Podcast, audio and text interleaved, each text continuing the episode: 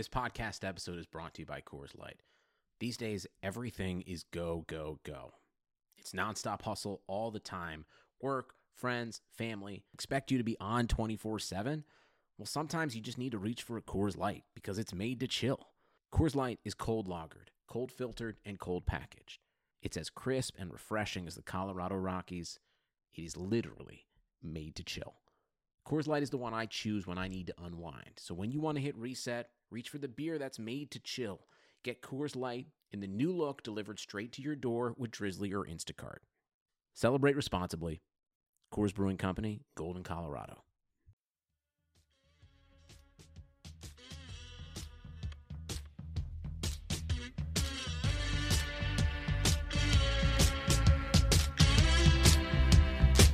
Welcome, everybody, to episode 10 I'm your host, on a little bit of a gloomy night considering the way this game went. As always, Jake Burns here to break down this loss. Jake, how you doing today? Good, John. How are you, man? I'm, I'm hang- well. I'm, I mean, I'm hanging in there. Uh, it's uh, crummy loss, but you know, for the most part, hanging in there. Got a got a good, cool experience. Uh, catching a different angle on the game, so that was fun. But yeah, tough loss. Yeah, that's, uh, that's true. I'm very happy for you. And those uh, pictures that you sent were pretty awesome. Had to be a little bit surreal sitting in a press box, you know, considering, you know, where you probably were a year ago. So uh, that is awesome. How was that food? Well, yeah, man, they take care of people. They do a nice job up there of assigning seats and uh, you know giving you good view. Like I, me, myself, and um, Fred Greetham, who writes for two four seven Sports. We also kind of had our own area, so we were down by we we're in the front row, right near the fifty yard line. So couldn't complain. Food's free, everything's free. It was just uh, you know, for me, a first timer, a really cool experience overall. Yeah, I, I could not be happier for you, man. Uh, it was really, really cool just to, to see where you were at. I can't imagine being up in there. Uh, would have been a little nicer with a better game. Um, I was um, a little bit uh, despondent, just I think more on the offensive end. But as we get into it, I, I'm sure we'll break it down. And and I guess so. Since uh, we're here right now, let's let's go ahead and just jump right into it here. The Browns lose. Uh, pretty much a blowout game to the LA Chargers. Uh, Philip Rivers had a day. Um, the defense had a tough one. Uh, let's hop into our defense versus their offense, Jake. So yeah, the Browns defense was led by Damarious Randall had eight tackles. Looks like Jamie Collins had six tackles, a tackle for loss. Then a plethora of other guys on the low end of the totem pole, but not not good. This was a defense that I was, you know, obviously they had they had put up the second best DVOA score based on Football Outsiders accumulation of defense, one of the better pass defense uh, sorry, defenses in the league. But eventually, you know, being sort of one sided is going to hurt your team. And today, the Browns, I thought, I just thought they were schemed by um, San Diego, or sorry, San Diego, by, by the, it's been a long day. The, the, the Char, LA Chargers sort of out schemed them. They ran a lot of what we call fly sweeps. So fly sweeps are that uh, under center quick turn handoff. Saw a lot of the fly sweep stuff from Wisconsin a few years back. Really hasn't been a huge NFL staple, but I was watching New England tonight and they're running some fly sweep stuff with uh, Cordarrelle Patterson, who's a real burner. But they ran it with Keenan Allen four times for 41 yards. They ran it with uh, Williams, Mike Williams, one time for 10 yards. So they ran for 50 cheap yards on fly sweeps. They ran a reverse off of the fly sweep ones. So yeah, they killed Cleveland with that, and they killed them in big moments with it, just sealing the edge. Really, what they did was they caught the Browns in man coverage, and when that happens, and your defensive end isn't quick upfield, he's sort of hesitant. You easily have that corner, and then when you have that corner, you really have the, the outside line. If you if you run it to the one receiver side, you have that that uh, that that outside linebacker flanked, and then it's just your your wide receiver blocking the corner, which they did a nice job of, and you're you've climbed to the second level. So the Browns didn't prepare for that. They looked lost against it pretty much all day. I think they figured it out once toward the end, but it didn't matter. The game was far from over at that point. But yeah, that's what they hurt him with. And I'm going to have to cut on the tape, John. Melvin Gordon hurt him. The Browns have struggled with the pin pull concept pretty frequently this year. And it was no different on Sunday. Pin pull, all it means is they're typically blocking a tight end, wide receiver type down what we call cracking the defensive end and then pulling the play side tackle, looping him out and around. Sometimes it'll be a tackle blocks down on the guards, you know, three technique, uh, D tackle, and they pull a guard out and around. But pin pull just means you're pinning by outside guys and you're pulling linemen. So the Browns really struggled against pin pull against Oakland. I wrote about that. Uh, Marshawn Lynch popped off a couple long runs, and uh, San Diego. That's the second time. I'm gonna we're gonna keep a tracker here. So that's that's two San Diego's. I'm gonna try to keep it over under four and a half. Um, it's just just a shame they lost that team. But anyway, yeah, they, they used it with Melvin Gordon, got him out in open space. I think they ran some mid zone stuff with Ekeler and Gordon too. That they just they killed. They, they, it just seemed like there were really big running lanes the entire day, and it was even before Joe Schobert went out, so it was not effective of Schobert and and Burgess leaving with the hamstring injuries. So secondary wise, they were 11 of 20. Throwing was Rivers for 207 yards, couple touchdowns, a pick. The dual post concepts. I call it double uh, double post concept that they ran, or a double over is what some people call it. To uh, not not a well known name, Tyrell Williams caught a couple touchdowns, I mean, couple forty yard balls back to back, and Philip Rivers admitted to Pro Football Talk after the game that those were the same identical plays called back back to back, which I even noted it in the press box that they were identically run, bang bang, and he made a heck of a catch on the on yeah. that second one, yeah, where he pulled that thing down against what I thought. I mean, it really wasn't a great throw by Rivers, considering who was there. I mean, it was well placed. It was fine.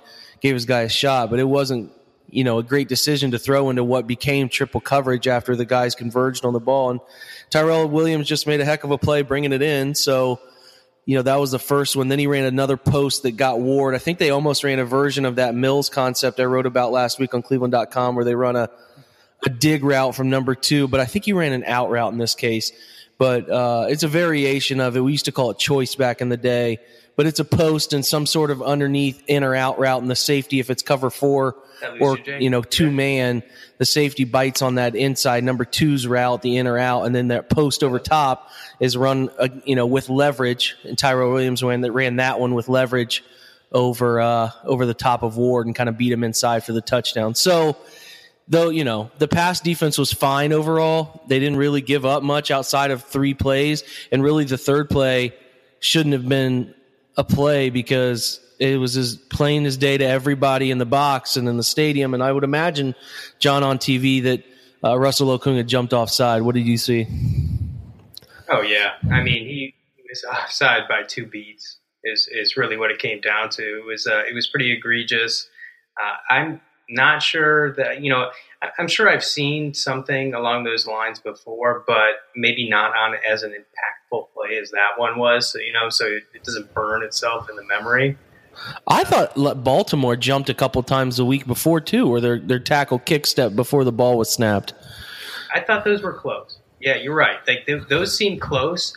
I don't know that I've seen like this one. This one was like as if Myles Garrett would have gotten away with uh, some of the you know jumps that he he's done. That mm-hmm. was that was to the level of this one. Yeah, that was ugly. That, and, and, and, I mean, there's no doubt that Myles and the play side defensive tackle, I think it was Trevon Coley, jumped offside. So, or sorry, uh, just quit playing, and it kind of just was a really weird play. And I and in the post game presser, Hue said that they you know, the officials came over him to him. Just, they said they missed it. They just missed it, and you could tell he was irate. And he's like, I kind of gave my word back to him, but no, they just said they missed that call, which is really unfortunate because that play kind of sucked the air out of the entire stadium. Because I think that that ball either put him up twenty-one to six or um, or twenty one three, or it was their twenty eight. Nah, Melvin Gordon, I think, ran one in to make it twenty eight in the second half. But yeah, I think that was the 20, 21 uh, three score, and then the Browns kicked a field goal before half. But yeah, defensively not good. I mean, eventually, I knew the run defense stuff was going to catch up with them, and if you jump out on somebody, and if you can jump out on Cleveland the way the Chargers did, you can put them away with running the football, and they ran the football for two hundred and I think 41 or 46 yards, almost 250 which is just extremely unacceptable in the NFL and that's that's why you give up 38 points because it was it was really easy. I think Melvin Gordon averaged close to 6.8, seven yards a carry. Ekeler was almost, see, at seven carries for 60 yards, nearly 10 yards a carry. Yeah, it was it was as bad as that run defense has been all year, and they and I'm talking there were just there were gaping gaping running lanes all day. So, you know that's that's sort of uh, it's sort of disappointing. It was really flat. Kirksey in the post game mentioned that the energy just wasn't there, and I don't know why you wouldn't have the energy at home, a chance to win. You know, a, a, put yourself on a sort of winning streak for the first time since 2014. Just really unexcusable. And we'll talk about the offense, John. But you know, the first thing that Hue Jackson said at the podium was that they just didn't seem. Oh yeah, yeah. They, uh, you know, I talked a little bit earlier this week about um, you know how looking at it last week, it, I was worried about how they stretched the defense laterally, laterally excuse me, uh, so well, and um, I thought that was a good matchup for them against a Gregg Williams defense that likes to get upfield. Uh, you know, they run all kinds of screens out there.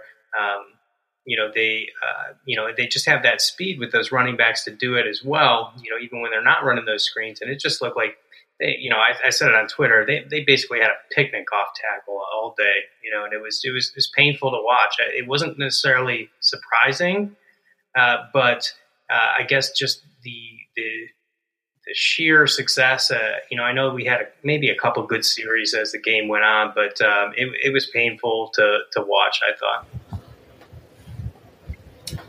Yeah, yeah, it really was, and it, it didn't get it didn't get any better as the game wore on. And, and matter of fact, the, the, the effort in the second half became highly questionable and it just got worse. So yeah, I mean, it, it didn't, it certainly didn't come as any surprise to me either. And, and to me, really what the problem was not that, you know, the Chargers really were gashing them because they were, and it, they were, it was twofold reasons that I become a little bit panicked is that some of those running lanes were ridiculously large. And then secondly, the effort in the second half really started to suffer, and that that to me was a big problem and is a big concern as uh, as they go forward. Is is why why on earth a team that's fighting to uh, you know take this team to the next level in terms of respectability and consistency would you know be be caving in effort in games that they still have a chance in. So that was unfortunate. Yeah, no, you know you make a good point there, and uh, I think that is a little bit disturbing because um, I think it was the first time in, in quite some time that I, I think I saw a little quit, really. So that was disturbing. Yeah. Yeah, there was certainly some quit. And then I noticed that after the game, some of the guys just looked uh, a little emotionally checked out, which was not good to see when they were leaving the locker room. So um, I'll, I'll leave it at that. Um, yeah, Jake, uh, that was that was a little rough, uh, and why don't we jump right into uh, the more surprising portion of this for me? And I think the the big source of my frustration watching the game, you know, beyond the defense, it's just something I expected a little bit, but this was really the the thing that stuck in my side is our offense versus their defense, where I thought we could have performed better. Uh, what do you think you saw as far as uh, how the Chargers were able to really uh, stuff it down on us and, and not allow us to get much going? Yeah, so I thought the Browns initially at the early parts of the game had found some success running the football, which was good to see.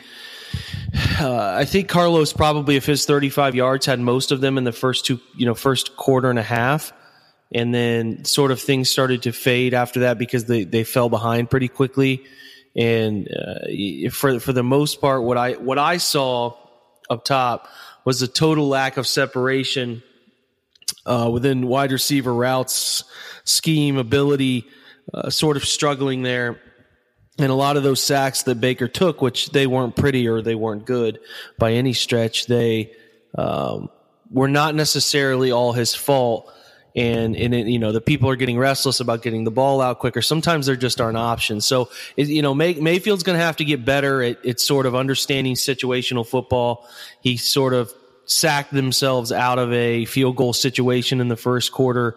And then as the game sort of wore on, I did I thought he became un, uneasy in the pocket, which I knew was going to happen to him eventually as the tackle struggle. So, you know, it's it, they fell behind quick. I thought the Chargers did a great job of congesting the line of scrimmage and then doing some nice jobs passing off in zone and then doing some nice things and disguising blitzes and man to man coverage as well gave the Browns some trouble. So they controlled it. I didn't think that uh, the Chargers were ever on their heels in terms of what they thought the Browns were doing, yet they did a nice job of disguising some coverages and in certain situations giving Mayfield some trouble. But yeah, the Browns are they're they're they're struggling at wide receiver. There are opportunities being left out on the field. There's no denying that. I think Mayfield had only completed 22 of 46 passes or something along those lines. And you know that number could easily be 30 of 46 and up over 300 in a couple scores. I mean they missed two touchdown catches early in the game. Tough man. Really tough from a holistic standpoint offensively right now. I don't really think they have an identity. They don't have the ability or anybody that they trust down inside the 20 yard line to go make a hard catch. It's sort of a, a group that is lacking cohesion. And when you lack that cohesion and understanding of who you are, what your identity is. You have this group that's sort of throwing out a potpourri of just weird stuff on on Sunday afternoons, and that's what you get. You get games like this where you never felt any kind of rhythm as a fan or a spectator.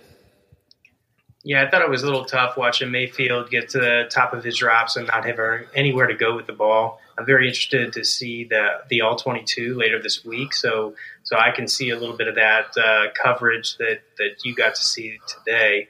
Um, one thing that definitely stood out is how well those those Charger safeties with the late movement right before the snap. I thought they did a really good job disguising some coverages, and I do think they got some success uh, with some confusion from Mayfield. I think I saw at least one or two times where he even changed a call and then they switched it on him uh, before that snap happened. So, um, you know, it was uh, it was rough to watch. I, I definitely think again, uh, Mayfield's receivers failed him a couple times. You know, I think you know Ratley I, I, on that touchdown pass. Uh, I think that he didn't get his hands up quick enough on a ball that was right there, and uh, I think that Callaway hesitated a little bit somewhere in the middle of his route on on that play. Uh, you know, Baker didn't have his best game, that's for sure. He, I mean, I think it's fair to say he had his worst game, uh, but you know, he still could have had a, a good enough day uh, with some more help. And I, you know, I made this comment on Twitter where uh, I think that there was a giant contrast uh, in the receiving corps between the Chargers and the Browns, where you just saw those player, uh, the Chargers players, making the plays that we needed our guys to make, and it, it just seemed like a, a very stark contrast in uh, making those plays in, in the receivers. Yeah, they did. I mean, I, I thought that there were there were just guys moving everywhere in the second and third level that that causes quarterbacks to struggle at times. And I certainly think it had an effect on Mayfield, and he would admit that. And I think he did in his post game, talking about being. Uh, yeah, they started out rough. The beginning of the game, they had a punt, or sorry, the kickoff return team had an illegal formation, and then the uh, punt team gave up a big return, and then they kind of settled in. I thought overall, I mean, I think San Diego had the 31st ranked special teams group, so the Browns were just barely out in front of them. So, or sorry, behind them as the 32nd ranked worst team in the NFL on the special team side. But uh, Jabril Peppers did a nice job returning kicks and punts. Thought he had a real positive. Uh, pretty terrible punting from uh, LA in this game. They just the the guy who punted didn't punt very well. I couldn't even tell you his name off the top of my head. It's uh, uh, hold on just a second. It is Donnie Jones. That's his name. He did not have really any kind of quality hang time, but Peppers did a nice job of uh, taking four returns back for 51 yards. He had that nice 33 yard return that almost sprung. So they they probably won the special teams battle, which is good to see. I thought Dontrell Hilliard, Dontrell Hilliard had one return 31 yards on a kickoff. He did a nice job. So, yeah, I, I, thought that they won the special team side of things for the most part. Greg Joseph made his uh, two field goal attempts, which was good to see, and looked comfortable doing so. The kicks weren't overly difficult or anything. And I think Britton Colquitt did a nice job of pinning uh, pinning the Chargers back deep in their their territory a couple times too. The Browns were really in charge of field position early. After it went it went seven nothing, they were in charge of field position, and then sort of things fell apart in terms of. I think that that it was seven nothing. The Chargers had sort of lost field position a couple times, and then they threw those two long throws that changed field position again after it was seven three, I believe.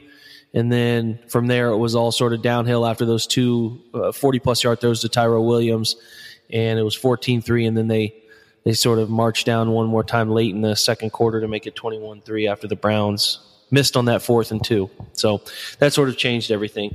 But again, to kind of reiterate, the Browns, I thought won special teams, but in this day, when your defense and offense struggle, you can you can't win one out of three phases and expect to win uh, on Sundays. Yeah, no, I mean, I, I, I can't agree with, more with you uh, as far as that goes. Uh, um, it's unfortunate. You know, I thought, um, you know, not to rehash, but just to talk kind of uh, overall thoughts, kind of wrapping this up. You know, I, I think we're going to have to figure something out with the state of the wide receivers. You know, they I know that they they want to run you know a, a ton of targets between the top three, but it's just not what we have right now. And I know Damion Ratley actually came in there and made some plays um, you know, in a few times, but he also missed a couple. And uh, just seeing Duke's production with, uh, what I think maybe six touches or something like that today, you know, I'm hoping that both Baker and Todd, you know, take a little bit of instruction from, you know, what what Duke Johnson can do for this team because, uh, you know, I'd rather see Baker dump it off to Duke in space with, uh, you know, and we're getting him in space which that's you know that's a good that's a good guy to have in space. So let's take that dump off instead of trying these uh, very difficult throws, you know, to wide receivers who aren't being reliable as far as catching the ball. You know, I I, just want to see a little bit more consistency. Get get Duke in the damn game. I don't know what happened to DeVal. I don't. I, didn't see him for a single snap. I don't know if he was out there for a snap, but um, you know, in the state that this team is in, we're going to have to get creative. And I think that that um, is going to be using non wide receivers in the receiving game. Yeah, there's no creativity in terms of personnel. I, I, they're just they're just hampered, man. And sometimes injuries do get the best of situations.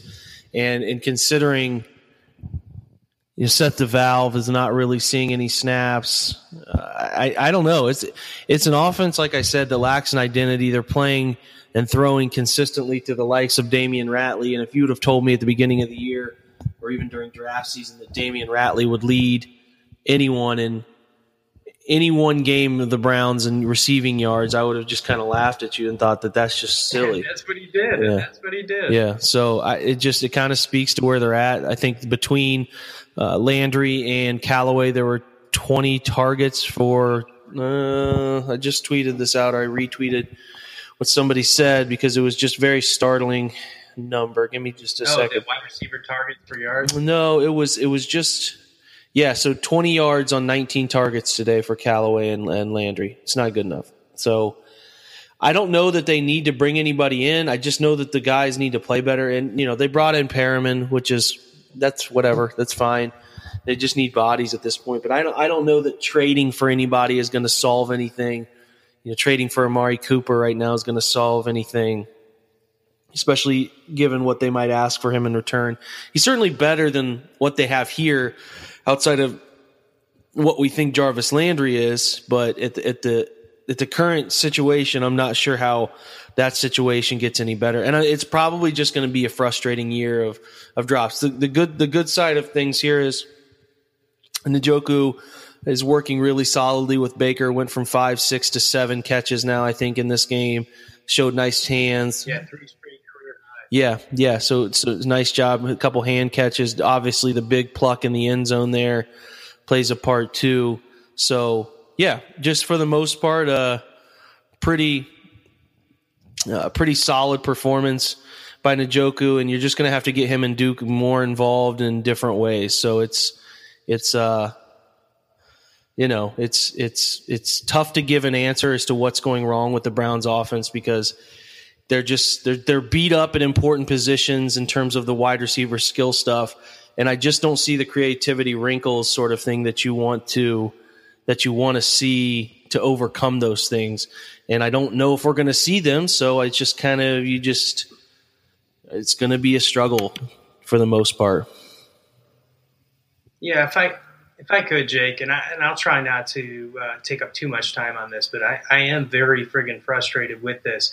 You know, uh, what you hear, I think, out of most offensive coordinators in the NFL and you know even elsewhere, but they'll say, "Oh yeah, you know, I, I adapt to my personnel. I you know, I'm going to put my players in the best position to succeed, and and I'm able to put these pieces together in ways, and I don't think a lot of people do. You know, I, and I made this you know this comment on Twitter as well. You know, I think there's precious few offensive coordinators that that truly are able to adapt what they do to the personnel they have. You know, uh, Sean McVay comes to mind. Uh, Bill Belichick comes to mind. You know, uh, you know, I made the point that uh, Kyle Shanahan is as good as he is uh, at making the sum uh, total more than what their parts are. I don't think he actually does you know, uh, adapt his scheme. You know, he's got his scheme and it's a very good scheme, but I don't think that you have a lot of adaptation. And I, you know, I've heard the, Todd Haley say that you know he adapts to his personnel, but you know the the fact of the matter is that the Browns are in a situation where we're on like wide receiver six on as far as uh, our third wide receiver. You know, the guy that started this season barely making the roster is one who led the team in yardage this uh, this week and we have guys in Duke Johnson and uh, and DeValve that you know if you're creative can help and are good players, but it might not you know fit into your you know your system where you're going to get a wide receiver three you know eight to ten targets every game. So I just I need them to get creative. I don't know if they're gonna, and I'm, maybe I'm just going to be frustrated the rest of the year. But to me, you don't need to make a trade you need to better use the pieces that are on this damn roster right now, and they're not doing it. You know, so um, you know I, I, am frustrated today, and uh, I'll cool down tomorrow, uh, whatever. But uh, you know, I think that you have solutions on this team. They're just not at wide receiver, and, and it's frustrating to to watch it unfold. I'm with you, man. I, I don't have any more to add to what you said. I think you're, you're summing it up well. They they I just keep saying identity because you really need an identity. And today could just be that sort of one off where they fell behind quick and Baker kind of dings up his ankle. They're shorthanded at wide receiver a little bit and they're playing behind the eight ball. But the tackles are an issue right now. They're not playing well. Baker did not play well by any stretch. And then, you know, you mix in what seems to be a level of predictability in play calling is is certainly not helping. And there just aren't many wrinkles. Like they did the, you know, the uh, the flea flicker, but I just don't see many wrinkles that are really that creative stuff that you want to see. So, right, they did some jet, but it didn't seem like we were getting much out of that. It's it's still it's still an ineffective thing for them. They don't have anybody that they give on jet motion that they trust. I, I still think there's a guy they should be doing that with but it doesn't seem like they're going to do it. Like the fly sweep stuff would be good with Callaway, but the jet stuff I think is better suited for Duke Johnson's skill set. So, um, yeah, it's it's sort of a the last two weeks have been pretty frustrating, and there's no easy plays. Nothing's coming easy to the Browns offense right now, so they got to catch the defense in the right situation, and they really don't have many go get it types right now either. And having Higgins out was obviously a factor too. So uh, yeah, it's going to be. Fr- and I thought that this would be in the preseason. You know, even before Baker was named the starter, however that shake you know shook out. I certainly don't think. I, I didn't think that it was an elite offense that would just kind of you know blow people's doors off. Thought they caught Oakland in a nice situation and they had some nice Nick Chubb runs, but you know, it's it's it, it could be a struggle, but every week's different, man. Every week it's it's weird how the NFL works. Some weeks teams look really good. You know, some some weeks Minnesota loses to the Bills. You know, it, you just it's it's a it's a fickle league, my man. So maybe they come back out next week a little bit more motivated against a Tampa Bay defense that's not any good at all and can put up some points again. That might be the remedy. Yeah, and I'll and I'll say this too. Um, I think that um, you're right. Like it changes week to week, And uh, you know, I watched the Chargers games, prepping for this week. I know we didn't get that preview out, but I did prep for it. Um, you know, I watched the Chargers games. Uh, you know, I've seen every snap for the Browns, obviously, um, and I did feel like, you know, I, I think the Chargers are gelling. Uh, you know, with the injuries that they've had, especially on defense, they they've gelled and gotten a little better week to week. And I really think it did, you know, uh, you know, hit a um, a peak here for them. I mean, not that they can't get better, but I think they, they truly had their best game of the year this this week. And I think that the Browns, when you include the defense, um, you know, had their worst game. So I do think that that is what converged today, and, and it was ugly. And they're probably due for a clunker. I mean, they they played with everybody on their schedule, had won a couple games. Uh, obviously, they, they were they were they they were due for that sort of letdown game that has happened. It happens to every middling team in the NFL. They're not an elite team. They're far from an elite team. Nobody thinks they're an elite team.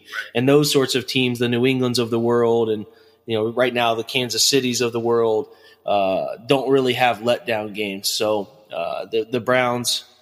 And it, it, it, happens to those teams. Like New England had the letdown in Detroit. It happens. It happens to everybody. And Damarious Randall I thought Damarious Randall did a nice job of cl- sort of clarifying things on is a perspective thing when he said, you know, no matter how ugly this game got or however you know however bad it is, it only equals one loss in the in the loss column. It doesn't mean any more than that. So you bury it, you move on, you get you get that sort of game out of your system and go into the next week. You just don't want those sorts of losses to happen on your home field in a game that you, you, you had a chance with some momentum coming in to, to get. So that part of it sucks, but it's, you know, it's not, to me, it's not overreaction, bury the season type stuff, but it, it does continue to show some of the weaknesses that the Browns have. And I'll, and I'll say too, that San Diego, God dang it, three, I got to stand at four and a half. That Chargers team is, is good. Like they're a good team. I think they're going to be a playoff team. And I don't know if they're a Super Bowl contender. They might be a dark horse Super Bowl contender, but I think that's probably pushing it too far. But that's a good team, and they get Joey Bosa back to go opposite of Melvin Ingram. Like that's a that's a good football team, and they're led by a Hall of Fame quarterback who is just just I could watch and break down Philip Rivers pre snap body movements and hand signals and all the different things he's doing because it's just it's really unique and he's he's getting everybody in line where they need to go and he's constantly jumping in and out of plays and he sees it man. He sees it all. And that's a good team. Melvin Gordon's dangerous in the backfield. Two good wide receivers uh, you know and then Ekeler is a, is a dangerous alternative weapon. So that's a good football team. I think they'll win plenty of games this year for sure. So it's not it's not bury the season type stuff but they certainly have to patch some of these holes that are becoming leaky or they're going to find themselves in a three and six type of situation before they know it.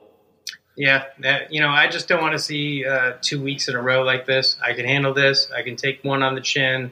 Um, I want to see the Browns bounce back, and I mean that as a total team. I mean, I want to see the coaches. I want to see the players uh, on offense, on defense.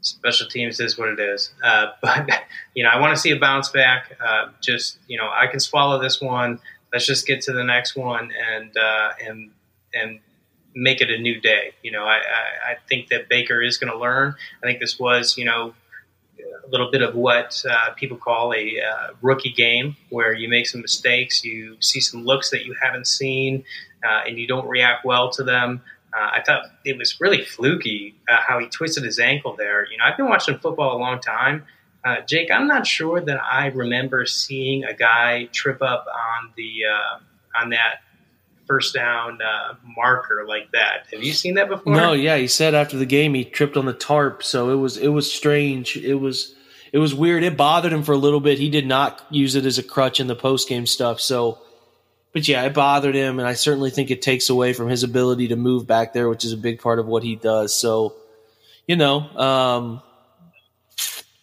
glad that wasn't more serious than it was. I was a little worried there for a minute. Yeah, no, me too. I thought he was, you know, sort of limping around and it didn't look good and they need him to be able to move a little bit. And that might speak to why they didn't feel comfortable moving the pocket like we talked about earlier and some of those sorts of things. But yeah, it was, it's good to see him come out of it. I, I, I don't know. I saw in the, in the tunnel post game, uh, Treader was walking with a big walking boot and a lot of ice was walking very gingerly. So I'm not sure what he'll, you know his availability. We might see Austin Corbett ahead of schedule, and then um, I know I know it sounds like Schobert's going to miss some time. Just in uh, Kirksey's interview, he made it sound like in talking to Joe that Joe felt like he was going to miss some time. He really came up tight on that drop into coverage. So they they got a little beat up. They're a little beat up at linebacker. I'm not sure what their plan is going to be this week. I know Tanner Vallejo, the kid they claimed from Buffalo, was out with a concussion the week before. So we're going to have to see. The injuries happen to everybody in the NFL, but those are a couple of spots that you know between wide receiver and linebacker that the Browns couldn't afford multiple guys being out. So yeah, it'll be interesting. Tampa Bay can score, so they'll need to be uh, at least at least defensively being able to to stop tight ends because that's who Jameis Winston attacked today. Yeah, that'll be interesting to break down. I, I can't wait to break it down uh, and move on to a new week. Um, you know, like I said, this is uh, this is just something we got to take on the chin, move on, kind of learn from what we saw. I'll be interested to see the all 22, where I, I think I'll be able to speak a little bit more intelligently about, uh, especially on offense, what was going on downfield. Uh, so maybe we'll we'll touch on that a little bit uh, on our preview show, Jake. But uh, for now, you know, uh, it is what it is, and let's try and move on to a new week and. Um, you know, uh, I'm excited for you. If this is just going to be your new thing here, getting into these press boxes, uh, I'm very excited about that. I, I, like the idea that I can actually, uh, you know, shoot you a text and, and, ask you what's going on there. That I, you know, before I get that all 22 because I can't see everything from the broadcast. So I'm happy for you. Glad you're getting that good food, and I get the sneak peek. So. Good stuff. Yeah, man. No, it's it's good. That'll work out. I mean, it's it's obviously awesome for me. It's awesome for my situation, and and uh, it works out. But yeah, it does give a nice perspective on things. You got to get trained eye with it because there's a lot going on and it's going on quickly. But yeah, man, cool, exciting opportunity. Good, good chance to have a better feel for these post game talks, and it'll be it'll be hopefully beneficial. Hopefully, I can get approved again for the Chiefs game in I think three weeks now. I think they go two on the road and then a bye, or something like that. It might be before their bye. That'd be the one to get to too. That would be sweet. Yeah, we're gonna have to just keep our fingers crossed, my man hey man, I'm rooting for you. You know I'm on your side. So um, let's wrap this up for the day. You know where you can find me um, at J Cosmo on uh, on Twitter. You can find me obviously here on this podcast. We also have a podcast on the DBN network with uh, with Josh and Mike over there called uh, "This Believe Land Is Your Land." So check that out. That'll drop like uh, Thursday mornings usually from now on. Jake, you're all over the place. I don't know where you are.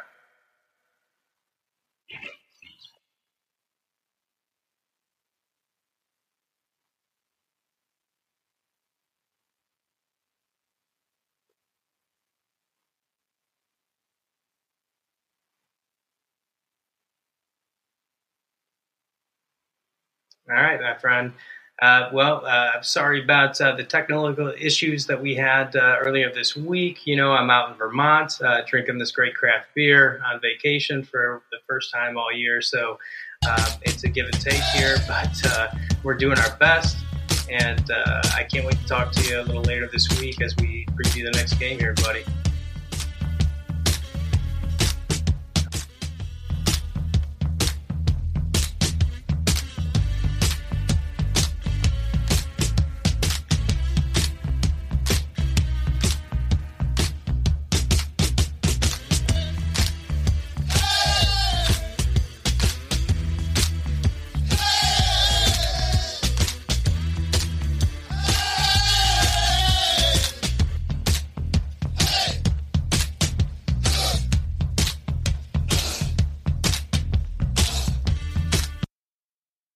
Sugar Ray Leonard, Roberto Duran, Marvelous Marvin Hagler, and Thomas Hearns.